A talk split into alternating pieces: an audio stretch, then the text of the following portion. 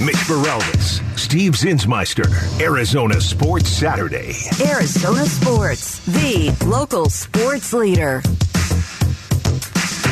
The Arizona Cardinals hired a head coach this week, a former coordinator who played in the Super Bowl just this past weekend. That's pretty good. You could make the argument that they hired the wrong one, though. That's not good. Defensive coordinator Jonathan Gannon from the Eagles, he gets hired as head coach in Arizona. That might work out perfectly fine. That's all I can say about that. You just don't know. You just don't have the foresight to know how it's going to turn out. But another guy who hasn't gotten the shot that I believe he deserves is Eric Bieniemy offensive coordinator under Andy Reid in Kansas City for, I believe, the last five seasons. Won two Super Bowls as offensive coordinator. The first thing Andy Reid said when he was handed the trophy on the podium after the Super Bowl, he thanked two people for winning the Super Bowl. Neither of them were himself, although we can all say that Andy Reid is one of the best coaches in the NFL. He thanked his MVP quarterback, mm-hmm. two time MVP, two time uh, Super Bowl champ Patrick Mahomes, and he thanked Eric Bieniemy. Well, so you are aware that he has a new job now, right? As of today, was it? Was officially, it today? Officially, today, reported yesterday. Eric Bieniemy is going to be the offensive coordinator slash assistant head coach in Washington. Correct. Under Ron Rivera. See, like this is this is unfor- this is unfortunately not what we were hopeful of. I think as two casual fans who watch football and understand how great of a job he's done. But this is a fantastic step in the next direction. I think this was the one job that was as close to being a head coach as he could have gotten. But it's just sad. It's not enough. Which is sad because I think that there have been plenty of coordinators. You could throw Jonathan Gannon in there. You could throw Shane Steichen in there. Uh, in recent years, Kevin O'Connell you could throw in there who have gotten head coaching opportunities directly after being coordinators in the Super Bowl, let alone winning one, as Eric Bieniemy has done twice. Now, here's the thing: you have to shake a narrative, right? If you're Eric Bieniemy, you've yeah. had the best quarterback in the league over the last five seasons, and Patrick Mahomes. You've had the best head coach above you in the NFL in the last five years. I would make the case is Andy Reid. So in order to land that next job, does he really have to go and prove himself? That appears to be what he's trying to do. And it's hard to do that in today's NFL because one of the growing requirements for the new head coach, if it's going to be an offensive guy, is they need head co- uh, they need play calling experience. And that's increasingly difficult to find in an offensive coordinator who is going to be your next head coach because a lot of head coaches get hired and they choose to do that. But I have to imagine Bieniemy was calling plays at some point. I mean, even Andy Reid has pointed out that Bieniemy has had stretches where he's called plays. Yes, stretches. successfully. Stretches, by the way. But I think when you're hiring a guy to be your head coach, you want the assurance that that guy was in full control of the offense. And can you really say that anybody but Andy Reid had full control of that offense in Kansas City? Okay, counter argument. Does it matter? Yeah. He's the offensive coordinator of a two out of four Super Bowls champion. Oh, listen, I'm with you. I think he deserved an opportunity at the least. Teams like the Arizona Cardinals should have been talking to Eric Bieniemy. They didn't even interview him. Didn't even give him an interview. And I think he has a better he has a better uh, resume, better reputation than some of the candidates that they did interview. No offense to any of the guys they interviewed, I'm sure they were all great candidates. But does Eric Bieniemy have a more impressive resume than Aaron Glenn, defensive coordinator of the Detroit Lions? I say yes. Does he have a better track record than even somebody with head coaching experience like Vance Joseph, who you and I have talked about, never has a top 10 defense in his career as a coordinator or coach, mm-hmm. does not have a top 10 defense. Eric Bieniemy has a top 10 offense every year. Yep. And won two titles. So again, it's it's this fine line of how much credit do we give him versus how much does he still have to prove. I'm glad that he's going to get this opportunity in Washington. I'm like you. I think that this is great for him. He's going to get the chance to fully run an offense. There's also a racial component, which we don't have to dive too heavily into, but isn't it somewhat ironic that the coach that was willing to go and give him this opportunity was Ron Rivera? One of the very few head coaches in the NFL who is a person of color. Or you could look at it as the ownership group that is approving this move is Daniel Snyder's ownership group. Somebody who really every move he makes from here on out is just trying to save face. Well, of course it is. That's that's the mo now. I, I mean, like whether or not he actually ends up selling his stake in the team is unknown. He was just exploring, and it's been going on for several months now. But yeah, it almost feels like a safe face for Washington. It's still a fantastic opportunity for Eric. I agree. Here's the other thing that comes with it. Here's my inkling is that if everything goes great for the offense, but if the defense starts to falter, and Washington ends up sitting like middle of the pack or below 500 as the season rolls on, it sets up perfectly to just move on from Ron Rivera and promote Eric Bieniemy. I That's see- the other thing. I agree with you. Like in that specific scenario you just laid out, yeah, that's pro- that's possible. The thing is, we hear about these succession plans all the time, right? Bruce Arians had a succession plan that it was going to be Todd Bowles. And then obviously Bowles has to go elsewhere to find his head coaching Well, opportunity. Uh, let's be and fair. Byron good thing that- Leftwich. it's a good thing that it wasn't Todd Bowles. No, and I, and I get that, but but looking back, these are always the plan, right? The plan Sure. is to have somebody ready, waiting in the wings to take over. Herm Edwards setting up older coach. Antonio Pierce at ASU. It's it happens a lot, right? You have the plan, and then how often does that actually come to pass? How often does that coach actually retire or actually get fired or they actually move on and the team says, you know what, we made a promise to so and so and we're going to uphold that promise? I'm shaking my head. People can't see it, but I'm shaking my head in front of you. It almost never happens. Because those guys realize I got to go elsewhere for this opportunity, or those coaches who are having success, like the Andy Reids of the world. Andy Reid was asked right after the Super Bowl, "Have you thought about retiring?" He's like, "Hell no, I ain't going nowhere." You look, have you seen the success that I've got? as I with- got that guy, right? have you seen the quarterback I have? Why would I retire now when I could win another couple Super Bowls with that guy? like that's the other thing too. Is like the Chiefs, respectfully, we'll we'll find out next year, but the Chiefs don't need Eric Bieniemy to be No. successful. They already moved on. They hired, they promoted Clearly. Matt Nagy. I'm, but okay, so five years. Matt Nagy left, and then Eric Bieniemy got the job. That's how this all started, and now Yep. Nagy's back, and I'm sure they're just going to elevate Nagy. And you know It's what? be a, it'll be a hilarious little cycle. I read this morning that the Chiefs are already talking about a succession plan for Andy Reid. And that in five years or however many years it takes, he can ride off into the sunset and Matt Nagy is there and waiting in the wings with head coaching Blah experience. blah blah blah blah. But blah, it goes blah. to my point, or to the point you were making really, is that there's always a succession plan. How often do we actually rely on it? Okay, but you're also not giving a guy the title of assistant head coach unless you already have basically promised it to the guy. Yeah. I mean, how much how much time does Ron Rivera have left on his contract? Ron Rivera is not young either. No. he's also battling or has battled cancer. Right. So, like, how much longer does he want to keep doing this? Realistically, Another interesting aspect of that is he does have some experience with. Uh, I can't find a better word than grooming a coordinator to become a head coach. He did it with Steve Wilks. best example is probably Sean McDermott, his former DC in Carolina, as we all know, now the coach of the Buffalo Bills. Well, and, and I was speaking, if you want to go back to the racial component for a moment, Steve Wilks got the head coaching job here in Arizona, ironically. Uh, so if there's a place for Eric Bieniemy to go and shake that narrative, Washington might be the best place for him. So I- I'm with you. I think it's a great opportunity for Eric. I think it's a great opportunity for Rivera and for the Commanders. I can. We're just I, am surprised the- I got the name right of the team. we're just proud, we're just mad that the. Cardinals didn't even interview him. That's the thing. Would Eric Bieniemy have been a fit with Jonathan Gannon, a new head coach, brand new head coach, who's in charge of the defense and he's good at it? But uh, I would have liked for them to go and find somebody who's more than capable with the offense and has experience with play calling at least a little bit. But here's the problem: you're not going to be able to hire Jonathan Gannon and then convince Eric Bieniemy to take the same job in a different city. The only reason that he is coaching for the Commanders now is that little itty bitty tag that comes right before offensive coordinator on this nice little graphic that they posted on their Twitter account: assistant head coach. is that something the Cardinals could have offered him? Not Under if you Jonathan Gannon? Not if you hire a different new head coach. No way. What if Jonathan Gannon No was way, on board? but no way you're going to tell Jonathan Gannon, your new head coach, oh, by the way, we're going to hire an assistant head coach. No, no, no, Remember but- how that worked out last time when but what if it Cliff was Kingsbury? Jonathan Gannon's MO? What if he wanted to do that? Could they have done it? Well, then he needs to tell that to Michael Bidwill. It can't be Michael Bidwill telling that to him. Yeah, be- obviously it didn't can't happen. be Steve Keim telling that to Cliff Kingsbury. Hey, we're going to hire a guy that's got coaching experience to help you, get you warmed up. Right. Okay, then why are you making this dude your head coach if he's not ready to go? Right.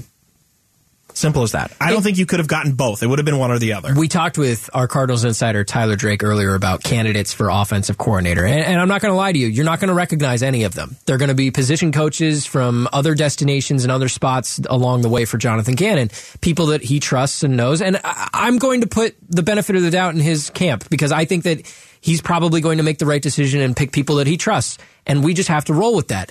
But I'm here to tell you that I think what Eric Bieniemy got in Washington was something that could have been attainable here in Arizona. They just didn't go that route. And I'm a little disappointed they didn't at least talk to him about the head coaching opening. Coming up next, Steve. Pitchers and catchers are reported this week. Ugh, I've waited so long to say that too.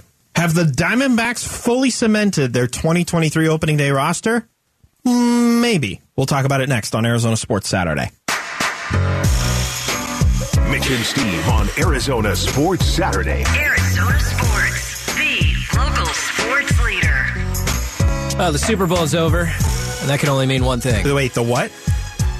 the big game. Was no like the Super The Bowl? football game. Did that happen? That happened last week, That was oh my gosh. which means only one thing: it's baseball season. Let's go. I could not be more excited. about Let's that. freaking go. The D-backs pitchers and catchers reported to camp this week. We've already seen uh, some of the guys throwing, and it's really in full swing now. And players are going to report soon. Full I- swing. Yeah, you see what I did there? Yeah. See what I did? Uh, if you check it out at arizonasports.com, uh, Cody Fincher and I, we do a podcast called the Ain't No Fang Podcast, all things baseball and D-backs. We put together our opening day roster predictions for the season. I don't think the D-backs roster is a difficult puzzle to figure out. It's pretty straightforward this year. it kind of reminds me of 2020's team. How so? Well, because they traded for Starling Marte, which almost solidified a center field spot. Then they were Right. going to push Ketel Marte into second base. Then they got Madison Bumgarner. He became the anchor in the rotation. And then they got Cole Calhoun, and he solved the right field problem. Like, they almost kind of did all the puzzle piecing together for us, right? Right. That's kind of how it feels. The only thing that really is to figure out this year is like who's going to be what at what position on a daily basis. So to walk you through it pretty quickly, uh, and again, you can find this at ArizonaSports.com. We did a full podcast on it as well. Um, the catcher position is solidified. Carson Kelly's still around, and they traded for Gabriel Moreno. That was a part of the Dalton Varsho trade. He's good. You don't move off of Varsho without. S- it- it- like clearly you doing that says you're going to give a significant role to Moreno. I wouldn't be surprised if Carson Kelly is the quote unquote primary catcher, at mm-hmm. least in the start of the season. But I think Moreno is going to start to see more and more time as we go along this season. So catcher is down to those two guys. On the bubble would be Jose Herrera. First base is easy. Christian Walker, he played 160 games last season at the position. He's durable and he hits. He's your only power hitter I too, by say. the way, or really your most effective power hitter. Second base belongs to Ketel Marte. Obviously, health is always a question mark with him. How about defense? Defense is a good question mark They too. gave they gave him what he wanted last year, and he was awful defensively last year. In the very small sample size that he had too, because to your point, injuries. I think third base plays a role in the second base conversation because you just went out and acquired Evan Longoria to get a right-handed bat in the infield, so he brings a little bit of balance. Josh Rojas is your primary third baseman, but I think we're going to see a lot of him at second base, spelling Ketel Marte to try to keep him as healthy as possible. Also. I, I mean, I guess. I, have I've never liked the strategy that they approach this of, oh, well, we want guys to be able to play anywhere that we put them, right? I don't think that's, at this stage, I don't think that's fair to the guy. I think right? there's less the- of that this year, Like though. the San Francisco Giants have done that a lot in recent years because they haven't really had a lot, a lot of solidified spots on the roster, right? Like Buster Posey's now gone, Brandon Belt's now gone, Evan Longoria, as we just mentioned, is now gone. And the Diamondbacks kind of tried to do the same thing back in 2020 where they were just putting guys wherever, right? Like, oh, you can also play here because that's where we need you to play. Or you I can also play over here because that's what we want you to do. I think you'll see a little more consistency in the lineup this year. They need it. They have some flexibility, but even uh, re- as recently as this week, they've expressed some uh, not dissatisfaction, but uh, some hesitancy to put Evan Longoria at first base. Uh, Speaking about Just- that, just DH him. just trying guys at different spots. But I do think that Ketel Marte cannot play 145, 150 games at second base. Therefore, you're going to need somebody who can. Rojas is probably that guy. Shortstop, Nick Ahmed and Geraldo Perdomo are both back. Perdomo really struggled last year With plate. offensively, with Jordan Lawlar waiting in the wings. Let's be real. Yeah, and he's probably going to come along here at the end of the season. Can I throw a curveball at next you? Season. Do you think Nick Ahmed gets cut or traded this year?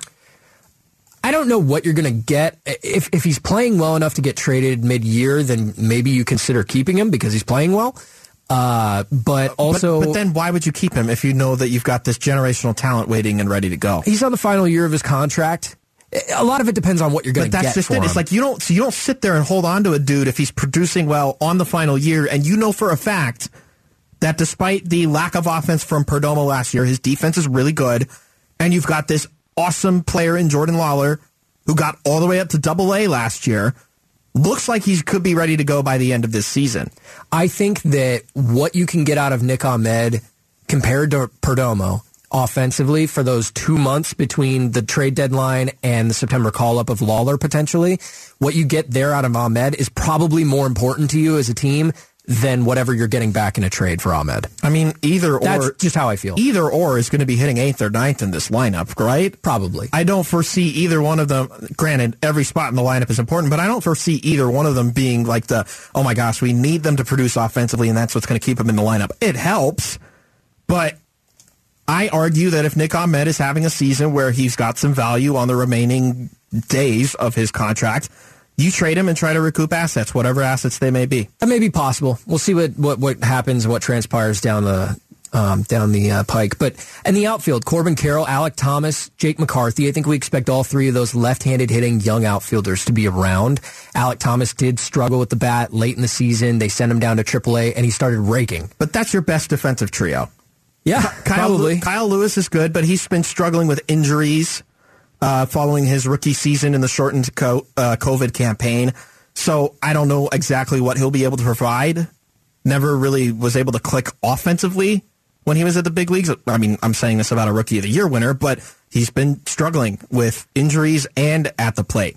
Defense is okay, but I don't know what you're going to get. That trio right there, though, is your best defensive outfield. Lourdes Gurriel is in that mix. They acquired him in the Varsho trade. They're certainly going to use him. I think he'll get some looks at DH. I think he'll play left field a lot. Uh, and he's actually an above average left fielder. So I think that Lourdes Gurriel plays a significant role in this outfield as well. So not a lot of question marks in the positions, uh, the position player groups. They they put together the puzzle for us. The starting rotation does have one question mark because you have your front four, which are going to be Zach Gallen, Merrill Kelly, Madison Bumgarner, and Zach Davies. But I agree with who you picked for five. The fifth spot could be a couple dudes. Could be who I picked, which is Drey Jameson. Came up in September. He's got some good stuff. He, throws pretty hard. So good in the month of September. Tommy Henry's a name. He pitched in the College World Series with Michigan a couple years back. Another college pitcher like Jameson. Um, he's a lefty. He's a little bit more of a control guy. Doesn't throw as hard as Jameson, so that's an option. He's got a few more starts at the major league level than Jameson as well. Uh, there's other guys they could throw in there, and Corbin Martin might get a chance. Although I, I feel like they're waning on him. I feel like his ship has sailed. yeah, I think that the only successful piece from that Zack Greinke trade is that is Josh Rojas, and I don't know if that's saying much anymore. What about Ryne Nelson? Ryne Nelson's an option. Also had a good September, but he got hurt towards the end, so he's had the whole offseason to recover. But he, I mean, what was it? He had 13 uh, consecutive shutout innings to start his career. I think you could see him early in the season, uh, and one of these other guys kind of supplants him at some point. I could see that happening. I just think the upside is higher for both Henry and Jameson. An out of the box idea is Brandon Pfaadt. He's now the Diamondbacks' best starting I think it might. prospect. I think it might be early. Yeah, not, it is. Not that I like, oh, he's not ready. I just think it's early. You've got five guys that seem like they can do the job. He would need to blow them out of the water. And I agree with you. It should be Drey because what does Drey have that neither of the four ahead of him have in this rotation? Stuff. Velocity. A lot of velocity. He can hit 100 with regularity. They need that in this rotation. The bullpen's probably the most up in the air thing, but there are some locks. Mark Melancon, as bad as he was in non-save chances last year, he was really good in save opportunities. They're paying him year. to be that. He's- So they're paying him seven million, so he's back. Andrew Chafin is now back. The sheriff is back in town. They paid him six and a half million last week to come back and be a lefty in this bullpen. He will be there. Miguel Castro, they signed uh, and gave a lot of incentives in his contract for velocity. finishing games. That's a guy that could potentially be a closer option. Joe Mantiply went to the All Star game. I think he'll have a middle relief role on we'll, this team. we'll see if he can replicate what he did last year. That's a very hard thing to do. Scott McGough is the last lock I have in the bullpen. He's a guy that's coming over from Japan, I believe, and he's got a nasty splitter that I've heard about. So I'm really excited to see what he's got. They offered him a couple million dollars. The last three spots in the bullpen I gave to Kevin Ginkel, who was an animal in the last month of the season, just dominant. I hope that he can continue that success. Kyle Nelson, a really good young lefty, and then Carlos Vargas is the last guy. I think you could maybe throw a couple other names like Jeurys Familia. They went out of their way to trade for him, didn't they? Carlos Vargas was a trade, and he's a guy, kind of guy who has 100 mile an hour stuff. He's very raw. I I think they acquired him with the idea of him being a project. Look, I think we all agree the one thing missing from the Diamondbacks pitching staff last year was velocity. no, totally. And let's take a look at what you've predicted. Drey Jameson can throw in the hundreds. Yep. Miguel Castro, Scott McGough, Carlos Vargas. Those are all guys that can hit that triple digits on the velocity scale. And at this stage of Major League Baseball, you need to be able to hit that level while also countering with something incredibly off speed to that. Yeah. So anyway, you can check it out at ArizonaSports.com. It's our rundown of who we think could make the opening day roster. Not a lot of question marks, but a couple of spots that are open for some competition this spring. I'm looking forward to it. I'm re- I'm so ready for baseball to Me be too. back. Coming up next, so they have the GM, they have the head coach, and they need to fill out the rest of the coaching staff. But there's one other massive item on the Cardinals' to-do list, and we'll tell you what it is next on the Arizona Sports Saturday Show. Absolutely. Why you acting like Mitch Feraldez, Steve Zinsmeister, Arizona Sports Saturday. Arizona Sports, the local sports leader. That's us, Mitch and Steve, here on Arizona Sports Saturday. Got about a half hour left here in the Auction Community Studios. I got to get home for the dunk contest Oh God, so I can see Mac McClung, oh no. Jericho Sims, and Trey Murphy. I don't know who any of these people are. Oh, you left you left out somebody. I have no. Oh, and uh, KJ Martin. There you go. No idea who that is either. Who are these people? What the hell happened to the dunk contest, man? I don't know. Why is there somebody from the Rockets in the dunk contest? You know what it is? It's this it's this vicious cycle of ooh, the dunk contest was cool, and then it got overblown, this website and then lists the dunk contest got good again, and then now it's this website lists Mac McClung from the Delaware Bluecoats. yeah, that's the G League. That's my point. I think that's my point. Look, this- Scraping at the bottom of the barrel. here's Yeah. here's here's my retort. This is awesome for Mac McClung. Good for him to get invited. Yeah, to good for No, him. No, no, no, Is it no. good for us? Let me finish. Let me finish. Because that is my counterpoint. Good for him. Good for Mac McClung. Awesome you get to participate in this. Uh, Follow up to this. Cancel the dunk contest. What a waste of time. Yeah, I think. Well, if, if or do you're- it If right. you're trying this hard just to get four people to go, don't bother. Please. there needs to be some sort of incentive that gets good players to participate. Because we, I saw a report earlier that there was a million each offered to, I believe it was LeBron, Vince Carter, Dwyane Wade, and somebody else. done. But a million each. it ain't gonna get it done. Does LeBron need one more million? Out of how many does he make per year on know. his shoes and Hey, all the it- other stuff? people will do anything for money. Uh, not for a million, not at that level. But like you could get a really good like like a Zach LaVine. Could he do it for a million? Maybe. but I don't know. Even even you say that Zach LaVine wasn't anybody when he was invited to the dunk contest that year. He and Aaron Gordon lit it up. I don't know. He was pretty widely regarded as one of the more athletic players. Okay, what team was he on? Timberwolves? Okay, I was just making Wasn't sure you. Uh, yeah, he was. I was just making sure you remembered because he's been on a couple of teams since. Yeah. My point being that if you're trying this hard just to put together one competition, and these are four people you can get. This was an eight man contest at one point in time, by the way. There's got to be something that makes players feel like they would accomplish something by being in it. Like the home run derby had a had a dip for a while, right? I I think for, Has for it- a few years has it gone dipped. back up? I think so. I think players are really proud to be in it now. Look at what Pete Alonso has done with that event. Look at some of the other players that really wanted to be in it. They You know- got Shohei Ohtani. They got Juan Soto. I wonder if got they the best players I wonder if they look at it the same way, where it's like, sure, I'll do it once, but I'm not going to do it again because it it quote screws up my game. Maybe. Close quote. Anyway, can't wait to watch that tonight. Well, you can watch the three point contest afterwards if you Oh, really I'm want. sure that's to. even better, right? Now, I imagine what members of the Arizona Cardinals brass are going to be doing is watching a lot of film, Yeah. particularly of college players, and particularly, I would guess, of people who play on the defensive side of the ball. In particular, Alabama's Will Anderson and Georgia's Jalen Carter, who have been multiple times over been mocked to the Arizona Cardinals at number three. Is that the right move? Yes. I'm just going to cut you off right now and say, I just answer my own say question. it's yes. But what do you think? Jalen Carter, Will Anderson? Is there some other wild card guy that they should be looking at? I don't think there is. Well, I don't think that the order of the draft now is the same that it will be on draft night, if that makes sense.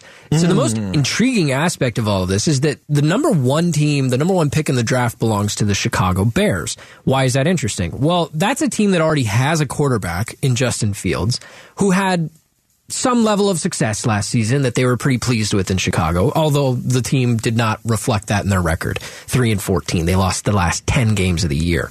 Chicago, there is an endless uh, list of possibilities for them in this draft. They could trade the number 1 pick to a team like Houston at number 2, Indianapolis at number 4, uh, who else is down here? Carolina at uh, nine, Detroit, eight? in theory, at number six, Las Vegas at number seven, Atlanta, Carolina. Any of these teams could move up to number one. That's a possibility for Chicago. Vegas might be the one to do that, though. Chicago also could move Justin Fields if they saw fit. If they looked at the scenario and said, we can have any quarterback we want at number one, maybe you like Bryce Young. We could have Bryce Young and we could get whatever we can get for Justin Fields and build the team around Bryce Young. They could do that.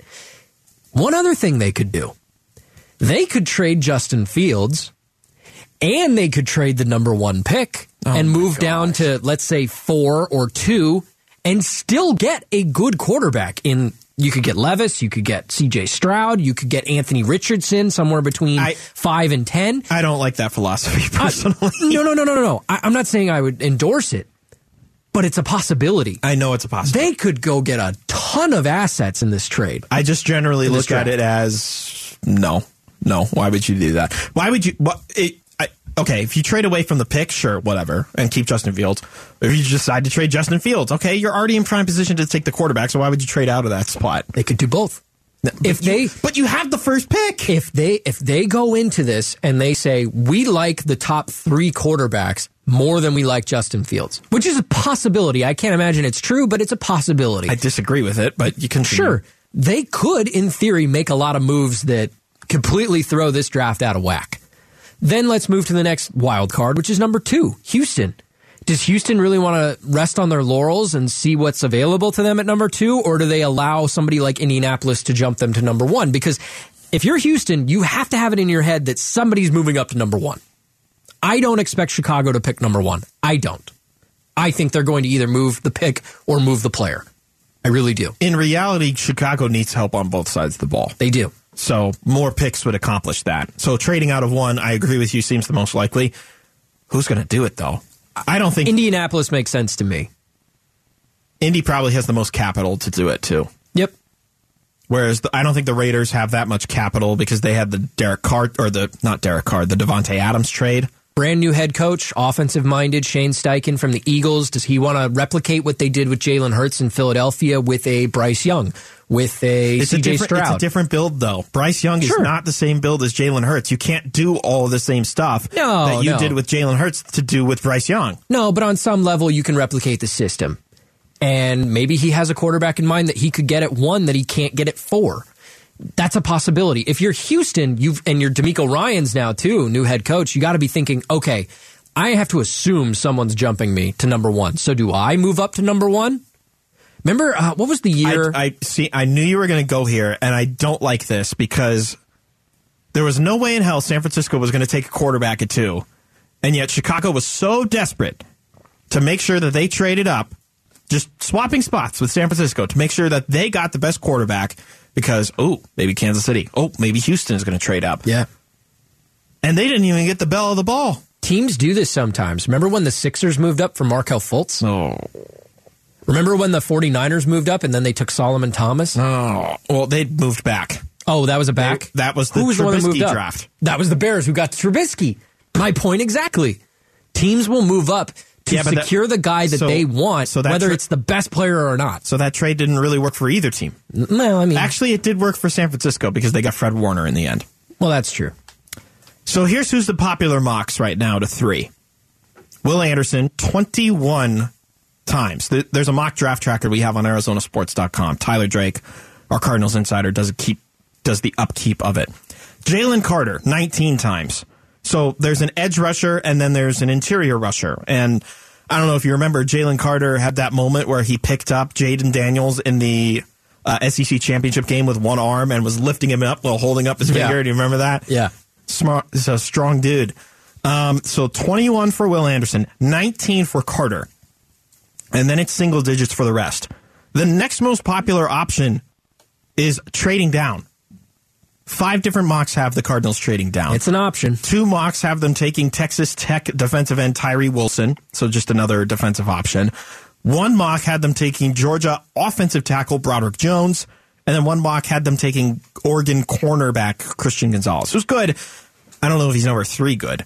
Uh, it depends on what Monti Ossenfort is looking for, right? Because you're a team that doesn't need a quarterback and you're sitting at number three.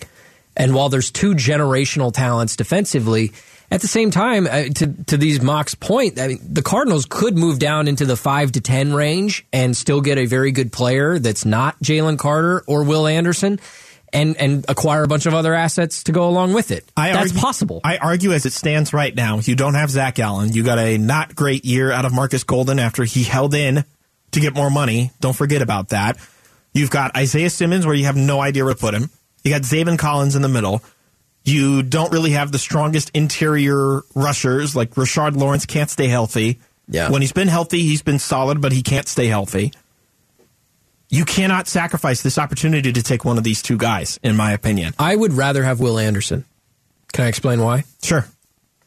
I think that an elite level pass rusher in the NFL comes along less often. It carries more value than a person at Jalen Carter's position. There are great interior pass rushers like Jalen Carter. Aaron Donald's the best example. J.J. Watt, who just retired from the Cardinals, is a great example. How many of them Chris are there? Jones, Chris with Kansas Jones, City. Chris Jones is a good example. How many are there beyond that? That's why you go get him. You don't know that he's going to be that. But There are three of them. There are three of them in the last decade, five years. okay, so then maybe you get lucky in in free agency by getting an edge rusher. I want an elite edge rusher. I want Will Anderson. I want the guy who's coming off the edge. Look, as long look as they at the don't, guys as long have, as they don't put him at safety, we'll be fine. look at the guys who have made the biggest impact in pass rushing in the last ten years. I think Chandler Jones is one of those guys in that conversation. Von Miller is in that conversation. I think this guy looks like Von Miller to me. The size is a little bit different, but man, the quick step off the edge. Will Anderson, he's got some Myles Garrett speed to him. Myles Garrett's a bigger Let me- defensive lineman. Can I throw out a fun hypothetical? Sure. So what if the Cardinals stay at three, draft Will Anderson, and then they put Isaiah Simmons opposite him? Doesn't that seem uh, fun? Fun. I like that. Yes. I, I don't know if I lot. like tampering too much with Isaiah Simmons. I'd keep him in the middle. Okay, but maybe the edge is where he's supposed to be. The reason, see, it's funny because anecdotally, you want to go back to Haason Reddick and be like, man, if we had just made that move sooner, the Cardinals would have had one of the best pass rushers in the league still. Okay, how about Zaven Collins? That's not that long ago. He was an edge rusher at Tulsa, and they made him a middle linebacker. Zaven moved to middle before he went to the NFL, though. But Haason Reddick was, was a pass as an edge rusher who they drafted and then they turned him into a middle linebacker. Didn't Well, work. they actually did not turn him into a Well, middle they tried. They tried. Isaiah Simmons was playing safety and corner and linebacker. I uh, mean, he was playing a lot of things. They just needed to hone in on one really good position, and I don't feel that they've done that effectively yet. Okay, I have confidence they can. Counterpoint. Where has Isaiah Simmons been the most effective as a Cardinal? I think linebacker. When he gets into the backfield, though. That's when you notice him the most. Yes, that's my point. I think that's when you notice him the most. So put him in the area where he can do the most destruction, right? maybe, maybe he could be a pass rusher, but I don't- don't, want to do that he- just because you don't have another option. Okay, but I also don't think he's great in coverage. that's fair.